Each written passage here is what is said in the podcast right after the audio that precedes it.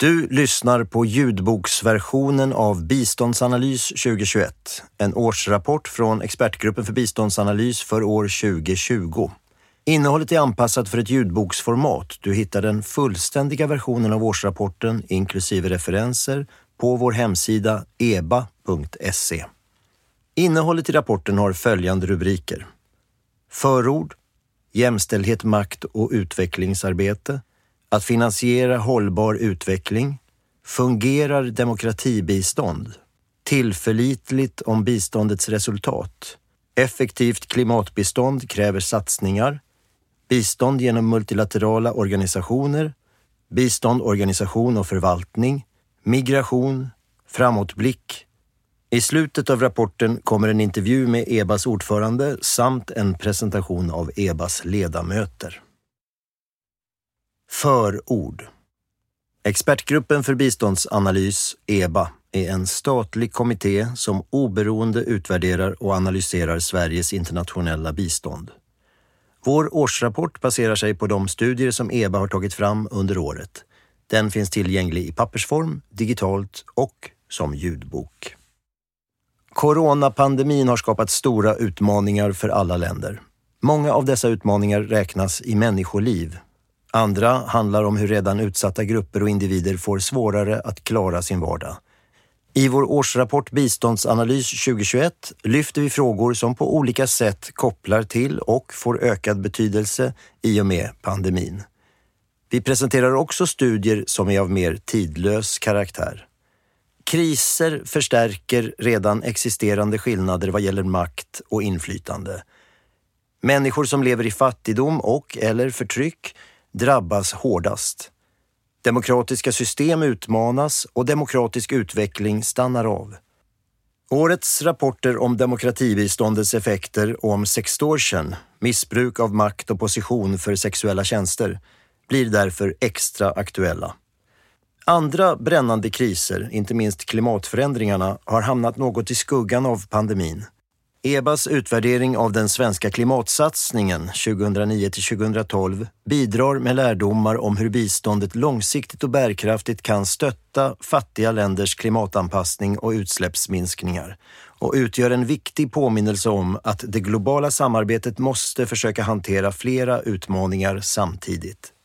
Även vid sidan av akut krishantering finns utrymme för utveckling av det svenska biståndets funktion och effekter. Vi hoppas att årets rapporter om svenska myndigheters samarbete med systermyndigheter i andra länder, om biståndets förvaltningskostnader och om tillitsstyrning i biståndet bidrar till detta samtal. För EBAs del har pandemin inneburit färre rapporter och färre fysiska möten med alla som tar del av vår verksamhet. Men vi är glada över att genom digitala lösningar ha kunnat bibehålla antalet möten samt ha ökat antalet deltagare. Vi har även kunnat utveckla dialogen genom fler kanaler såsom rörlig bild och genom att öka tillgängligheten på vår hemsida.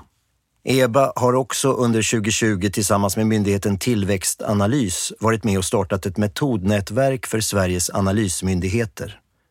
Våra studier och aktiviteter syftar till att löpande bidra till ett faktabaserat, fördjupat samtal om biståndets funktion och effekter för att det ska kunna utvecklas och förbättras. Jämställdhet, makt och utvecklingssamarbete. Sverige har en feministisk utrikespolitik och jämställdhet mellan könen är ett prioriterat område inom biståndet. EBAs rapporter pekar på framsteg, men även på stora utmaningar i arbetet med att bekämpa könsdiskriminering och maktmissbruk inom samhällets alla sektorer. Jämställdhet är en förutsättning för fattigdomsbekämpning och hållbar utveckling. Ett av fokusområdena i Sveriges globala jämställdhetsarbete är frihet från sexuellt våld. Sedan hösten 2017 har metoo-rörelsen uppmärksammat den globala omfattningen av könsbaserat våld och sexuella trakasserier mot kvinnor. Samtidigt ges antikorruptionsarbetet hög prioritet. Dock har få belyst överlappningen mellan dessa områden. EBA-rapporten om sextortion belyser ett fenomen där makt och position missbrukas i utbyte mot sexuella tjänster Genom fallstudier från Tanzania och Colombia beskrivs det hur denna form av sexuellt våld och maktmissbruk förekommer inom olika samhällssektorer. Rapportförfattarna menar att sextortion är både en form av korruption och könsbaserat våld, vilket skapar svårigheter med att lagföra brottet. Bristande kunskap, frågan om samtycke och stigmat som kringgärdar sextortion bidrar till ökad sårbarhet hos offren och strafffrihet för förövarna.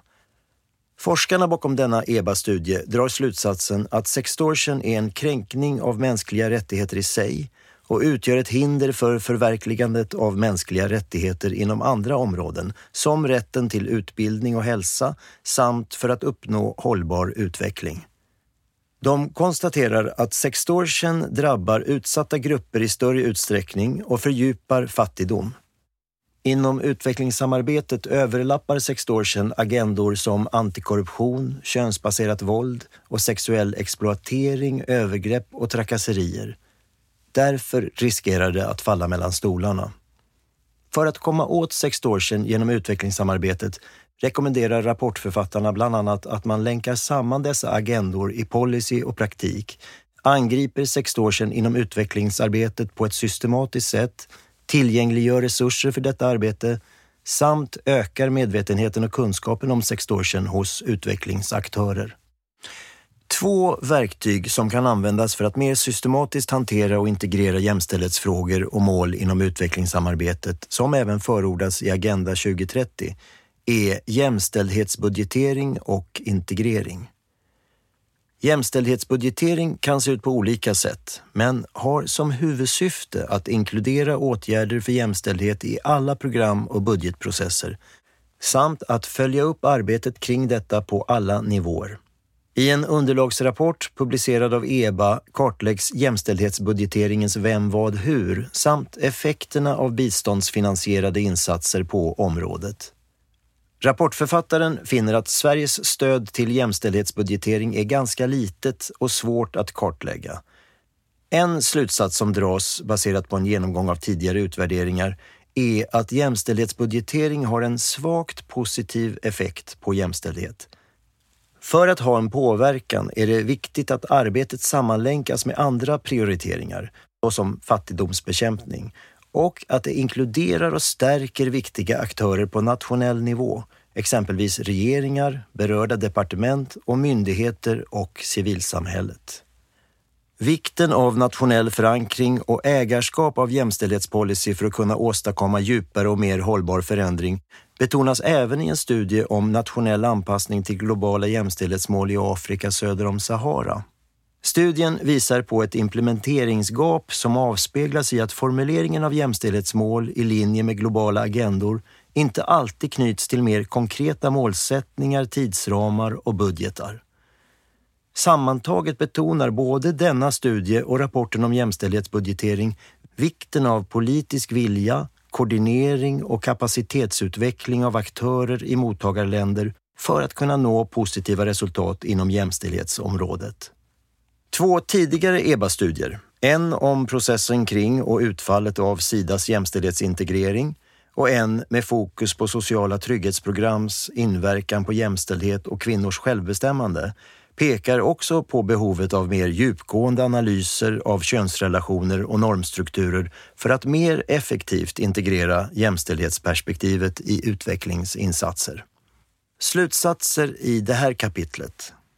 Sextortion är en kombination av korruption och könsbaserat våld som kränker mänskliga rättigheter och fördjupar fattigdom. I utvecklingssamarbetet kan kampen mot sextortion stärkas genom att länka antikorruptionsagendan till arbetet för att bekämpa könsbaserat våld samt genom att systematiskt belysa och bekämpa sextortion inom olika sektorer. Ett ökat fokus på jämställdhetspolitiska mål genom globala agendor och verktyg som jämställdhetsbudgetering kan bidra till en högre prioritering av jämställdhet, men kräver nationell förankring, kapacitetsbyggande och koordinering mellan aktörer. Att finansiera hållbar utveckling. Med nio år kvar att nå de globala målen för hållbar utveckling behövs stora finansiella resurser. Biståndet räcker inte till för de investeringar som krävs i fattiga länder. Även privata kapitalförvaltare och investerare måste bidra. Biståndet kan ha betydelse för att få aktörer inom den privata sektorn att investera i fattiga länder. Genom kreditgarantier, lån, investeringar i aktier och andra finansiella instrument, liksom genom gemensamma investeringar, kan man bära en del av de extra risker som ofta förhindrar privata investeringar. I 2020 års första studie lät EBA granska vart flödena går när givarländer använder bistånd för att katalysera privat finansiering. Studien visar att erfarenheterna från 2017 till 2018 av sådan blandfinansiering från OECD-länderna ger varierande resultat. Mängden privat kapital som mobiliserats var begränsat i jämförelse med behoven och merparten av finansieringen gick inte till de länder där behoven är som störst. Dessutom kan fördelningen mellan olika sektorer breddas. Lite drygt 20 procent av blandfinansieringen har gått till de minst utvecklade länderna, vilket är mindre än andelen övrigt bistånd som gått dit. Men dessa resultat är inte lagbundna. Aktiv styrning av organisationer för utvecklingsfinansiering som sker i fallen svenska Swedfund och norska Norfund visar att det är möjligt att rikta blandfinansiering till låginkomstländer, liksom till sociala sektorer. Möjligheterna att bidra till Agenda 2030 ökar därigenom. Studien visar att tydlig styrning behövs för att bidra till uppfyllelsen av hållbarhetsmålen. Den efterlyser också förbättrad rapportering för att kunna mäta utvecklingseffekterna av denna form av bistånd. I en underlagsrapport belyser EBA hur just styrning och specifikt finansiell sådan kan bidra till att hållbarhetsmålet om ökad jämställdhet uppfylls i högre grad. Genom att analysera effekter av budgetbeslut kan beslutsfattare genom så kallad jämställdhetsbudgetering bidra till ökade resultat för varje spenderad krona. Fungerar demokratibistånd? Sverige är ett av de länder som ger mest stöd till demokratiutveckling. EBA har tagit fram en stor utvärdering som visar att biståndet har effekt, särskilt när det är riktat mot kärninstitutioner. Det senaste årtiondet har demokratin i många länder haft en betydande tillbakagång. Under 2020 har coronapandemin bidragit till ytterligare begränsningar i människors rättigheter och mediefrihet. Frågan om demokratibiståndets effekter är således högaktuell. Sverige är ett av de länder som ger störst andel av det totala biståndet till demokratirelaterade insatser. Den prioritering som regeringen drog igång år 2019 innebär en ytterligare uppväxling av demokratibiståndet. Kunskapen om biståndets möjlighet att påverka demokratin i andra länder är däremot omtvistad. Dessutom har viljan till satsningar på demokratibiståndet minskat bland en rad biståndsgivare. EBAs tidigare studier har visat hur demokratistöd har hjälpt till att stärka det civila samhället i Kambodja men även indikerat att demokratibistånd i afrikanska länder sällan haft en påverkan på underliggande värderingar. För att öka kunskapen om biståndets effekter på demokratin har EBA tagit fram en omfattande studie för att besvara frågorna Fungerar demokratibistånd? Under vilka omständigheter fungerar det bättre? Studien innehåller dels den hittills kanske största systematiska analysen av existerande akademisk litteratur gällande demokratibistånd och dess effekter. Litteraturen rymmer slutsatser om att bistånd kan ha både positiv och negativ inverkan på demokrati och i vissa fall ingen inverkan alls. Författarna visar genom ingående analys att olika val av indikatorer på demokrati och statistisk modellering inte gör det helt lätt att jämföra resultaten. I studien ingår också en vittgående systematisk empirisk analys av svenskt och internationellt demokratibistånd, vilken inbegriper 148 länder under åren 1995 till 2018. Rapportförfattarna granskar också separat effekterna av specifikt demokratistöd och av relaterat utvecklingsstöd. Resultaten visar att det finns en positiv effekt av både internationellt och svenskt bistånd på främjandet av demokratin i samarbetsländer. Effekterna är välbelagda och robusta, om än modesta till storleken. Det senare speglar den begränsade räckvidd som demokratibiståndet kan förväntas ha givet alla andra faktorer. En viktig slutsats av de empiriska analyserna är att insatser specifikt riktade mot demokratins kärninstitutioner, val, civila samhället och yttrande och mediefrihet har betydligt större effekt än demokratibistånd i vidare mening. Det senare handlar till exempel om stöd till beskattningssystem, fungerande byråkratier och dylikt, vilka ofta inkluderas i kategoriseringen av demokratibistånd. Samtidigt tydliggörs att svenskt bilateralt demokratibistånd inriktat på kärninstitutioner som kan knytas till ett specifikt land har minskat de senaste åren. Just den typen av bistånd alltså som de empiriska resultaten tyder på har störst positiva effekter. Stöd till en pågående demokratisering fungerar bättre än försök att hindra en demokratisk tillbakagång. Däremot finner studien inte att insatser skulle ha negativa effekter på demokratiutvecklingen, vilket ibland hävdats. När det gäller frågan om huruvida det är biståndet som påverkar demokratin eller om länder med en positiv demokratiutveckling tenderar att erhålla mer bistånd styrker studiens avancerade statistiska modeller att det är biståndet som haft en påverkan på demokratin och inte tvärtom. Ett exempel på hur svenskt bistånd kan bidra till starkare institutioner får vi i den EBA-rapport som handlar om institutionsbyggande och som utvärderar svenska myndigheters reformsamarbete på västra Balkan. Syftet med studien var att få en bättre förståelse för de långsiktiga effekterna, hållbarheten och kostnadseffektiviteten i svenska myndigheters kapacitetsutvecklingsinitiativ i regionen. Utvärderingen finner att de svenska myndigheternas arbete har bidragit till stärkt kapacitet och förbättrad myndighetsutövning i partnerländerna. Samtidigt noteras att inte alla insatser bidragit till en förbättrad förvaltning för medborgarna. Det handlar delvis om brister i relevans men också om att en alltför begränsad ambition inte lett till en förändring i större system. Utvärderingen rekommenderar att svenska myndigheters kapacitet och möjliga bidrag tas tillvara i den långsiktiga strategiska planeringen av det svenska biståndet. Slutsatser i det här kapitlet. Det bilaterala demokratibiståndet till enskilda länder har minskat de senaste åren. Svenskt bistånd har haft en positiv, om en blygsam, effekt på demokratiutveckling den är särskilt tydlig när det gäller bilateralt bistånd riktat till demokratins kärninstitutioner. Inget tyder på en negativ effekt av internationellt eller svenskt demokratibistånd. Demokratistöd är mer effektivt för att stötta demokratisering än att stoppa en demokratisk tillbakagång. Svenska myndigheternas arbete på västra Balkan har bidragit till stärkt kapacitet och förbättrad myndighetsutövning. Dessas möjlighet att bidra bör tas tillvara i den långsiktiga planeringen av det svenska biståndet. Tillförlitligt om biståndets resultat. Går det att ta reda på om en biståndsinsats lett till önskade resultat?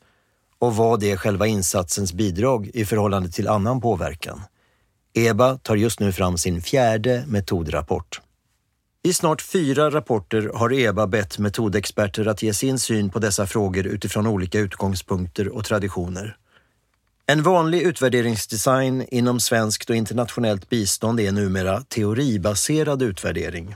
Ett område EBA vill bidra till att utveckla med en ny rapport.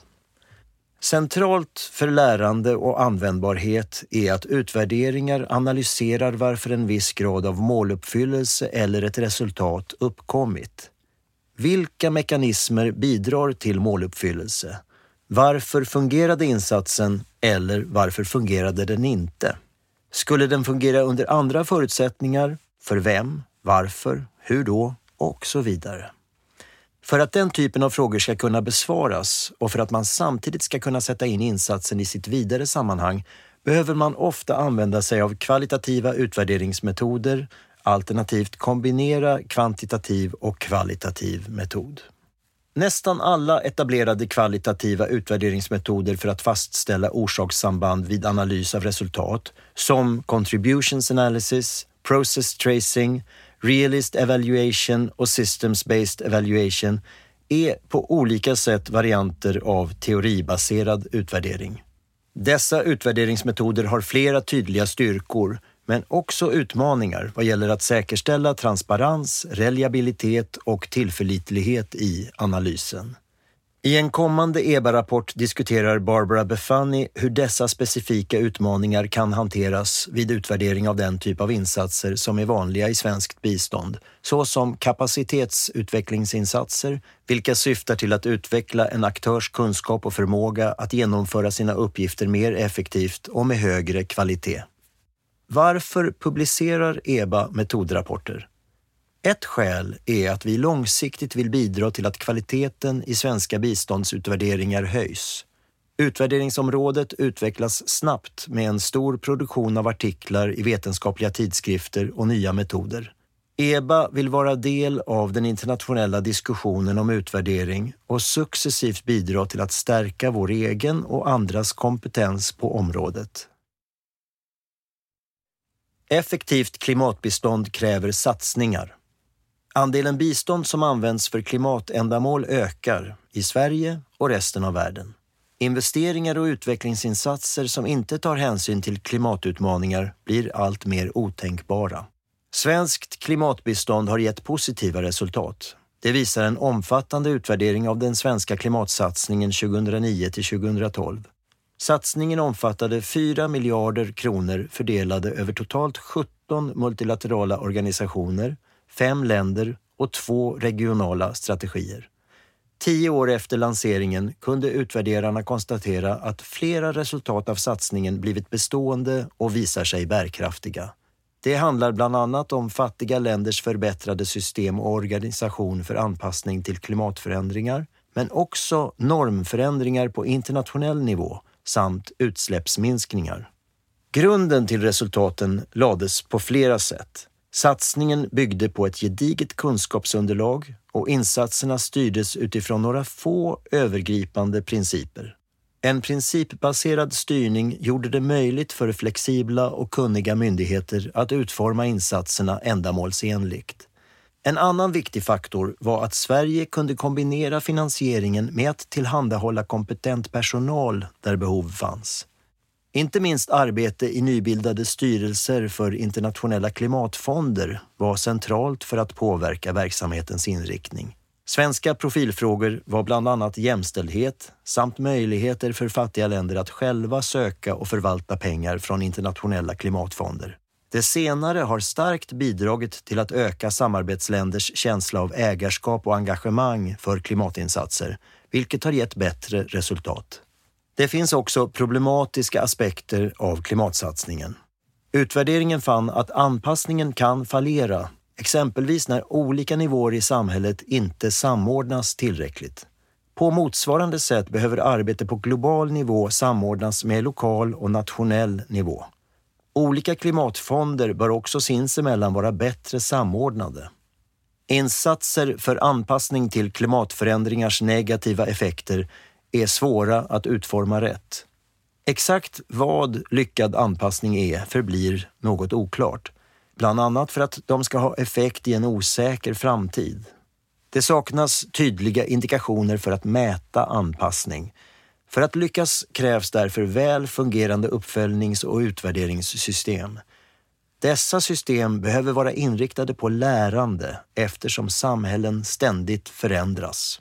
En tidigare EBA-studie har dessutom understrukit att uppföljnings och utvärderingssystemen behöver kunna bedöma om klimatinsatser finansierade med bistånd verkligen levererar resultat som både är bra för klimatet och minskar fattigdom. Det överordnade målet för det internationella utvecklingssamarbetet är fattigdomsbekämpning. Inom exempelvis skogsskötsel och energiområdet finns risk för att detta mål kan hamna i konflikt med klimatmålet.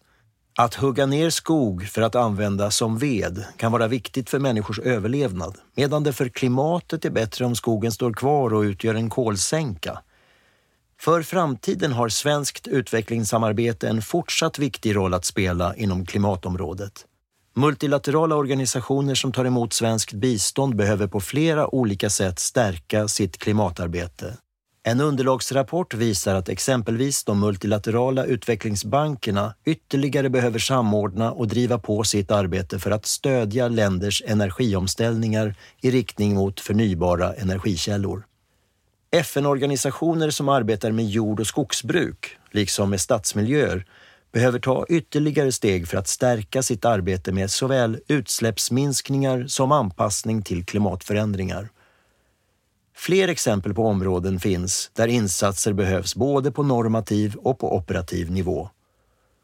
Om Sverige fortsatt ska kunna vara framgångsrikt inom dessa områden behöver finansiellt stöd i högre grad kompletteras med personella resurser. Klimatbistånd förutsätter personal med kompetens såväl som finansiella resurser. Slutsatser i detta kapitel. Den svenska klimatsatsningen 2009 till 2012 bidrog bland annat på grund av kunskap, relevant och flexibel styrning samt kompetent personal till viktiga och hållbara resultat. Fungerande samordning mellan olika samhällsnivåer är viktigt för att nå önskade effekter av klimatinsatser. Uppföljnings och utvärderingssystem behöver löpande utvecklas för att bedöma om anpassning till klimatförändringar lyckas och om klimatmål är förenliga med mål kopplade till fattigdomsminskning. Fortsatt hög svensk klimatambition inom det multilaterala biståndet förutsätter starka personella resurser i styrelser och operativ handläggning. Bistånd genom multilaterala organisationer.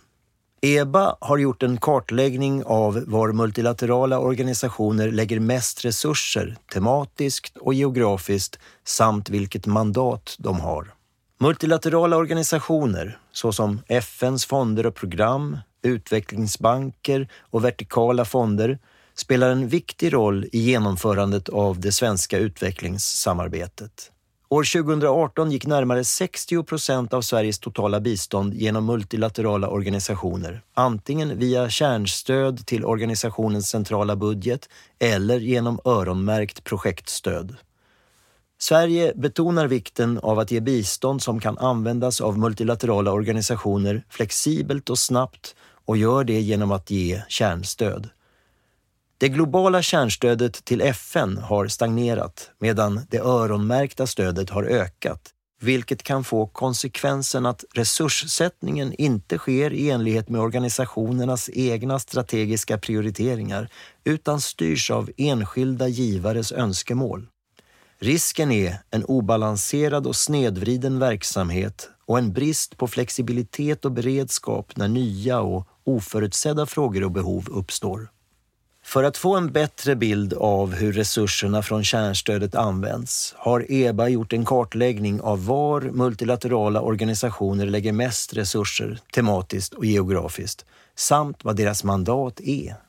De organisationer som under en femårsperiod, 2014 till 2018, mottog mest kärnstöd från Sverige var, förutom stöd genom EU-kommissionen, Världsbankens fond för låginkomstländer, Globala fonden mot aids, tuberkulos och malaria och FNs flyktingorgan. Resurser spenderades till största del inom områden som humanitärt bistånd, infrastruktur och service samt inom hälsoområdet. Hur bidrar de multilaterala organisationerna till att uppfylla mål i det svenska utvecklingssamarbetet?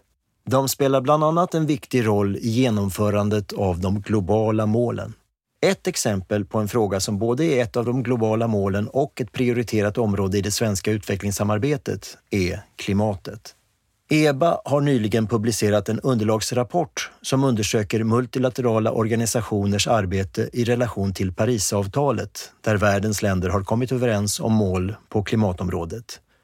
Här dras slutsatsen att de multilaterala organisationer som ingår i analysen visar en stor samstämmighet med målen i Parisavtalet, men att det också finns en stor potential att göra mer, speciellt hos de organisationer som inte har klimatarbete som främsta uppgift.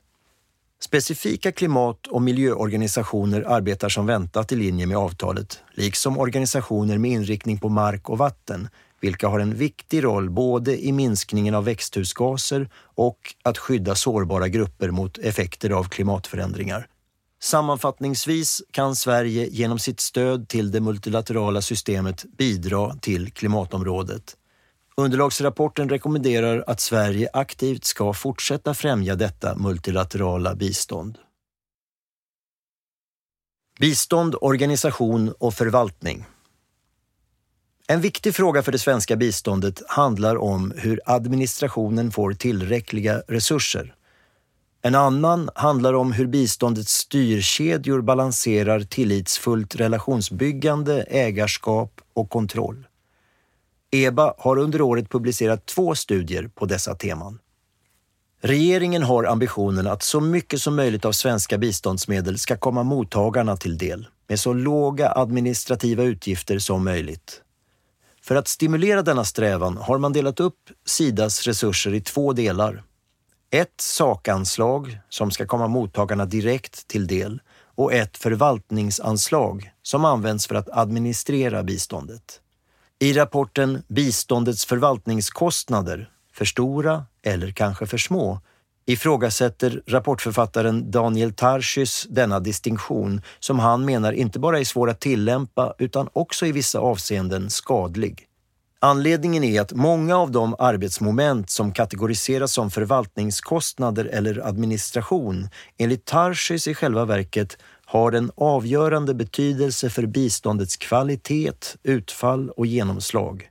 Sådana arbetsmoment handlar om att analysera komplicerade samband mellan olika utvecklingsprocesser, att relatera till en mångfald av aktörer i andra kulturer och att kunna bedöma resultaten av insatser. Det handlar också om vaksamhet mot korruption och annat missbruk av biståndsmedel. För att hålla sina förvaltningskostnader nere tenderar Sida att finansiera större och längre insatser vilka kanaliseras via stora internationella organisationer som därmed övertar vissa av de administrativa uppgifterna. Man kan säga att Sida exporterar sina förvaltningskostnader vilket enligt Tarschys öppnar vägen för felallokeringar och riskerar att leda till slöseri med offentliga medel. Han rekommenderar därför att distinktionen mellan förvaltningskostnader och sakanslag avskaffas eftersom ett sådant beslut skulle avlägsna motiv för irrationella överväganden om hur biståndet kanaliseras. I styrningen av biståndet är frågan om tilliten mellan aktörer central. Relationer inom biståndet kännetecknas enligt en EBA-rapport som publicerats under året av distans, komplexitet och ojämlikhet. Dessa faktorer bidrar till upplevd osäkerhet samtidigt som tillit har potential att ersätta den förvissning som många inom biståndet önskar sig men sällan uppnår. Janet Vähämäki och Susanna Alexius menar att trots att tillitsbaserad styrning med fokus på relationer mellan individer varit ledstjärna för hur bistånd och annan offentlig verksamhet ska styras under senare år tenderar biståndets aktörer att främst förlita sig på opersonliga tillitskällor såsom generella styrteknologier, strukturer eller processer.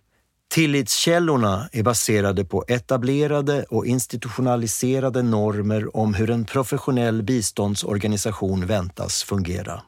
Det har visat sig svårt att komma bort från den New Public Management-styrning som tidigare kritiserats. Detta kan förstås och förklaras med att det inom biståndet finns utmaningar avseende tillit mellan individer. Avståndet mellan mottagare och givare och den ständiga rotationen av personal hos biståndsgivare leder till att det kan vara svårare att både knyta och upprätthålla personliga band. I det praktiska arbetet i projekt präglas relationerna mellan givare, mottagare och mellanhänder ofta av stark tillit. Att officiellt medge att man förlitar sig på sådana anses däremot ofta olämpligt då detta förknippas med risk för vänskapskorruption och svågerpolitik och anses vara otillräckligt som grund för beslut. Tilliten kan inte beordras fram i biståndet utan det krävs en kombination av relationer, insyn, samarbete, ägarskap och kontroll. Detta understryks inte minst av senare års stora fokus på fragila och konfliktfyllda miljöer med en korruptionsnivå som ofta är hög. Tre av Sveriges fem största mottagare av bistånd 2019 rankas av Transparency International bland världens tolv mest korrupta länder. Alexius och Vähämäki menar att en bidragande orsak till mönstren ovan återfinns i att biståndsorganisationer ofta har dubbla roller som både givare och mottagare av bistånd. I sin roll som mottagare kan organisationen kritisera ett kontrollverktyg och tycka att styrningen hindrar deras arbete, medan samma organisation i sin roll som givare uppfattar samma kontrollverktyg som rimligt, nödvändigt och stödjande. Kontroll bidrar också till mer kontroll då biståndsorganisationerna tenderar att lägga till fler och liknande kontrollverktyg för att gardera sig mot kritik. Detta kan leda till likriktning bland organisationer som tilldelas stöd och som skapas genom kriterierna för urvalet. De som blir utvalda att förmedla bistånd fungerar som förebilder för övriga och utgör därmed en norm för strukturer och beslut. Slutsatser i det här kapitlet. Mycket av det arbete som kategoriseras som förvaltningskostnader har en avgörande betydelse för biståndets kvalitet, utfall och genomslag. En ensidig fokusering på förvaltningskronan riskerar därför att leda till ett sämre bistånd. Biståndets aktörer bör fördjupa diskussion och analys om och hur relationerna i biståndets styrkedjor kan göras mer tillits och relationsbaserade utan att arbetet med kontroll och insyn undergrävs. Biståndets aktörer bör analysera i vilken utsträckning olika styrverktyg leder till likriktning bland stödmottagare och om styrningen är förenligt med regeringens politik avseende pluralism och mångfald hos organisationer som mottar stöd. Migration. Sambandet mellan migration, utveckling och internationellt utvecklingssamarbete har rönt större uppmärksamhet under det senaste decenniet. En underlagsrapport från EBA kartlägger hur Sverige har arbetat med migrationsfrågor inom biståndet. Den visar bland annat att migration har varit ett återkommande tema i regeringens skrivelser för politiken för global utveckling samt i multilateralt och bilateralt utvecklingssamarbete. En tidigare rapport från EBA lyfter även fram att migration är ett prioriterat område inom europeiskt bistånd där det ligger till grund för initiativ som EUs Afrikafond. EBA tog i samarbete med Delegationen för migrationsstudier under 2019 fram en kunskapsöversikt över sambandet mellan migration och ekonomisk utveckling i utvecklingsländer. Trots att det internationella utvecklingssamarbetet fokuserar på migration mellan länder flyttar människor mest inom länder. Den internationella migrationen kan ha väldigt olika konsekvenser för både hemland och mottagarland beroende på politiska strategier och ekonomiska strukturer. Remitteringar från migranter kan vara viktiga för kvarvarande familjer och kan bidra till att höja levnadsstandarden. Samtidigt finns studier som visar att de inte alltid sker i form av investeringar. I mottagarländer kan migration bidra till att möta behov av arbetskraft och till ekonomisk tillväxt. Befarad brain drain och förlust av välutbildade visar sig ibland uppvägas av kunskapsöverföring från migranter och incitament för att investera i utbildning i avsändarlandet. Sambanden mellan migration och utveckling är komplexa och varierar inom såväl som mellan länder och regioner. Idag finns en majoritet av alla flyktingar i låg och medelinkomstländer, inte sällan under lång tid. Bistånd i flyktingsituationer kräver ofta både humanitära insatser och mer långsiktigt utvecklingssamarbete. En tidigare EBA-rapport har analyserat hur man bäst överbryggar klyftor mellan dessa två typer av bistånd för en mer effektiv respons till den syriska flyktingkrisen. Bland annat betonas vikten av flexibel finansiering och gemensam planering mellan aktörer. På en global nivå har det lagts allt mer fokus på migrationsfrågor, inte minst genom FNs globala ramverk för säker, ordnad och reguljär migration från 2018. Ibland används bistånd i försök att skapa incitament för att migranter ska stanna i eller återvända till hemländerna. Ett exempel är EUs Afrikafond, vilken har som mål att skapa arbetstillfällen i avsändarländer. Effekten av sådana initiativ på irreguljär migration är emellertid ifrågasatt. De misslyckas ofta med att minska utvandring och viss forskning visar snarare att migrationen från utvecklingsländer tenderar att öka med ekonomisk tillväxt och ökat välstånd. I svenskt bistånd har främjandet av reguljär migration ännu inte fått en tydlig operativ utformning, med undantag för insatser för att till exempel motverka trafficking. Migration kommer fortsatt att vara en naturlig del av samhällsutvecklingen. Samtidigt ökar påtvingad förflyttning orsakad av naturkatastrofer och konflikter. Klimatförändringar leder till dels permanent migration som del av anpassningsstrategier, dels kortvarig sådan på grund av extrema väderhändelser. I båda fallen tycks intern migration överväga. Sverige kommer att i ökande grad behöva förhålla sig till migration inom både utvecklingssamarbetet och det humanitära biståndet. Framåtblick. Under den korta period som förlöpte mellan produktion och publicering av förra årets biståndsanalys hann ett nytt virus utvecklas till en pandemi. Sverige och resten av världen hamnade i en akut hanteringsfas. Så snabbt kan en föreställd framtid ändra karaktär. Vi vet inte vad som händer mellan att detta skrivs och trycks eller vilka konsekvenser händelserna för med sig. Ett ärligt erkännande av den komplexitet med vilken världen förändras kräver en utvecklad förmåga att anpassa sig och att hantera chocker. Detta gäller inte bara författare till årsrapporter utan ligger i hjärtat av all samhällsutveckling. Utvecklingsbiståndets huvuduppgift är framtida förändring i en osäker framtid. Det svenska biståndets mål är att skapa förutsättningar för bättre levnadsvillkor för människor som lever i fattigdom och förtryck. Ett bärkraftigt bistånd är därför det som konkret använder förutsägelser om framtiden i planeringen av insatser och som stöttar uppbyggandet av system som kan hantera förändring. Att bygga säkra hus i jordbävningsdrabbade områden ses som klokt. Att förhålla sig på samma sätt till den komplexa värld i vilken biståndet vill bidra är lika naturligt, oavsett om det gäller enskilda individers utsatthet för förändringar eller statliga förvaltningars möjlighet att hantera systemchocker. En sådan systemansats är utmanande för biståndets utvärdering. Att bedöma insatsers bidrag när utvecklingen går åt ett annat håll än förväntat är komplicerat. Långt innan coronapandemin bröt ut stod det klart att de flesta av de hållbara utvecklingsmålen i Agenda 2030 inte skulle uppnås. Under år 2020 har den globala fattigdomen förvärrats. Kan ett bistånd under stigande fattigdom sägas fungera? Finns framgångsrikt demokratibistånd i krympande demokratier?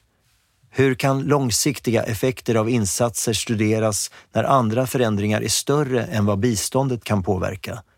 Hur kan vi säga någonting om insatsers bärkraft innan vi observerat de långsiktiga utfallen? Långsiktig utvärdering behöver utvecklas metodologiskt. EBAs uppdrag är att kontinuerligt utvärdera och analysera Sveriges internationella bistånd och därigenom bidra till kunskap som grund för utveckling och förbättring av densamma. Givetvis finns insikten att utveckling är ett komplext fenomen. Just det här året har vi även blivit påminda om snabbheten i förändringar och hur de kan medföra trendbrott i den globala utvecklingen. Intervju med ordföranden Pandemin kommer att påverka biståndet och EBAs verksamhet under lång tid framöver, säger ordförande Helena Lindholm. Ökad fattigdom kommer att hamna i fokus. På frågan om hur biståndsåret varit svarar Helena Lindholm. År 2020 kommer i alla avseenden att mätas och analyseras i relation till covid-19. Pandemin som kanske bäst kan beskrivas som en klusterkris, det vill säga en kris som innebär omfattande påfrestningar, inte bara för människors liv och hälsa, utan för hälsovården i sig, för ekonomiska system, livsmedelsförsörjning, social välfärd, politiska system, demokratisk samhällsutveckling, mänskliga fri och rättigheter, jämställdhet, i princip hela fältet av frågeställningar som biståndet hanterar. Krisperioden har också understrukit vikten av multilateralt samarbete för att hantera omfattande globala kriser.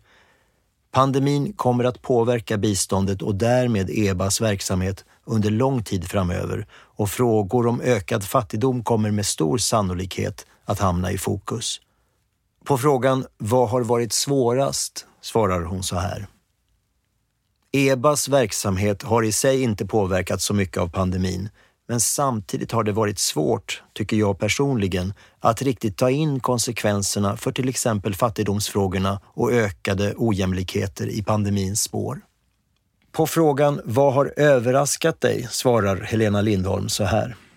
Om vi pratar om pandemin så tycker jag nog att precis allt i hur den har slagit och hur den har hanterats och dess effekter har överraskat.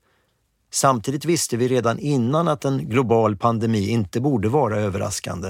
Det påminner om hur illa förberedda vi egentligen är globalt att hantera omfattande kriser. På frågan hur har EBAs verksamhet påverkats svarar hon så här. Våra studier har kunnat fortsätta och på så vis har vi haft kontinuitet i vår verksamhet. De studier som genomförts under året har inte krävt så mycket resande. Men samtidigt är det klart att vi påverkats så tillvida att de resor som ändå hade planerats inom ramen för pågående studier inte kunnat genomföras. Vi har i expertgruppen inte heller kunnat träffas fysiskt utan alla våra möten sker digitalt, liksom våra seminarier som faktiskt fått större publik. På frågan vilka lärdomar kan man dra av pandemin svarar hon Dels har ju pandemin visat att det faktiskt går att ställa om till digitala lösningar och till att mötas och samtala på det viset. Dels har vi lärt oss att även om det digitala fungerar så går vi miste om alla de sociala kontakter som inte kan äga rum eller bli av med distanserad kontakt. Vi har lärt oss hur mycket vi behöver det sociala och varandra. Vi har också lärt oss, hoppas jag, komplexiteten i krissituationer hur, i det här fallet en pandemi, måste hanteras i samverkan med andra samhällssektorer. På frågan inför 2021 har EBA fått ett utökat anslag. Vad tänker ni göra med det? svarar Helena Lindholm. Vi kommer att göra fler omfattande, ambitiösa och djuplodande studier där vi fördjupar oss i särskilda frågeställningar eller långsiktiga resultat och effekter, men även kortare rapporter och sammanställningar där vi snabbt och koncist försöker belysa aktuella och brännande frågeställningar. Vi vill utveckla vår palett av verktyg helt enkelt. På EBAs hemsida eba.se kan du gå in och se vilka seminarier som EBA har haft under året, liksom vilka studier man har publicerat. Där hittar ni också alla avsnitt av podcasten EBA-podden. Jag som läst upp biståndsanalys för er heter Björn Kjellman och jag tackar för att ni lyssnat. Och nu följer en presentation av expertgruppen. Helena Lindholm, ordförande professor i freds och utvecklingsforskning vid Göteborgs universitet med inriktning på bland annat Palestinafrågan. Johan Schar, vice ordförande, ordförande ALNAP och Associate Senior Fellow SIPRI. Före detta chef för svenska biståndet till Palestina och avdelningschef på Sida. Kim Fors, ledamot. Konsult inom utvärdering, bred internationell erfarenhet av att utvärdera bistånd. Torgny Holmgren, ledamot, VD för Sivi, tidigare bland annat ambassadör, enhetschef på UD och vice ordförande för OECD DAC. Sara Johansson de Silva, ledamot, konsult inom utvärdering och analys för bland annat Världsbanken, UNDP och Unido. Staffan I. Lindberg, ledamot, forskningsledare Varieties of Democracy, föreståndare VEDEM-institutet, professor i statsvetenskap, Göteborgs universitet. Magnus Lindell, ledamot. Tidigare chef för internationella verksamheten på Riksrevisionen och före detta operativ chef på Sida. Joakim Molander, ledamot. Chef för resultatstyrning vid International IDEA. Tidigare på Sida, bland annat som utvärderingschef. Julia Schalk, ledamot, biträdande enhetschef på RFSUs internationella enhet, tidigare bland annat vice ordförande för Concord Sverige. Janet Vähämäki, ledamot, enhetschef för utveckling på Stockholm Environment Institute, tidigare Sida och UD. I expertgruppen för biståndsanalys ingår även en förordnad expert från UD. Expertgruppens beslut verkställs av ett kansli med åtta helårsanställda Anna Florell, Jan Pettersson, kanslichef, Helena Skagerlind, Lisa Hjelm, Marcus Burman, Mats Hårsmar, Nina Solomin och Numi Östlund.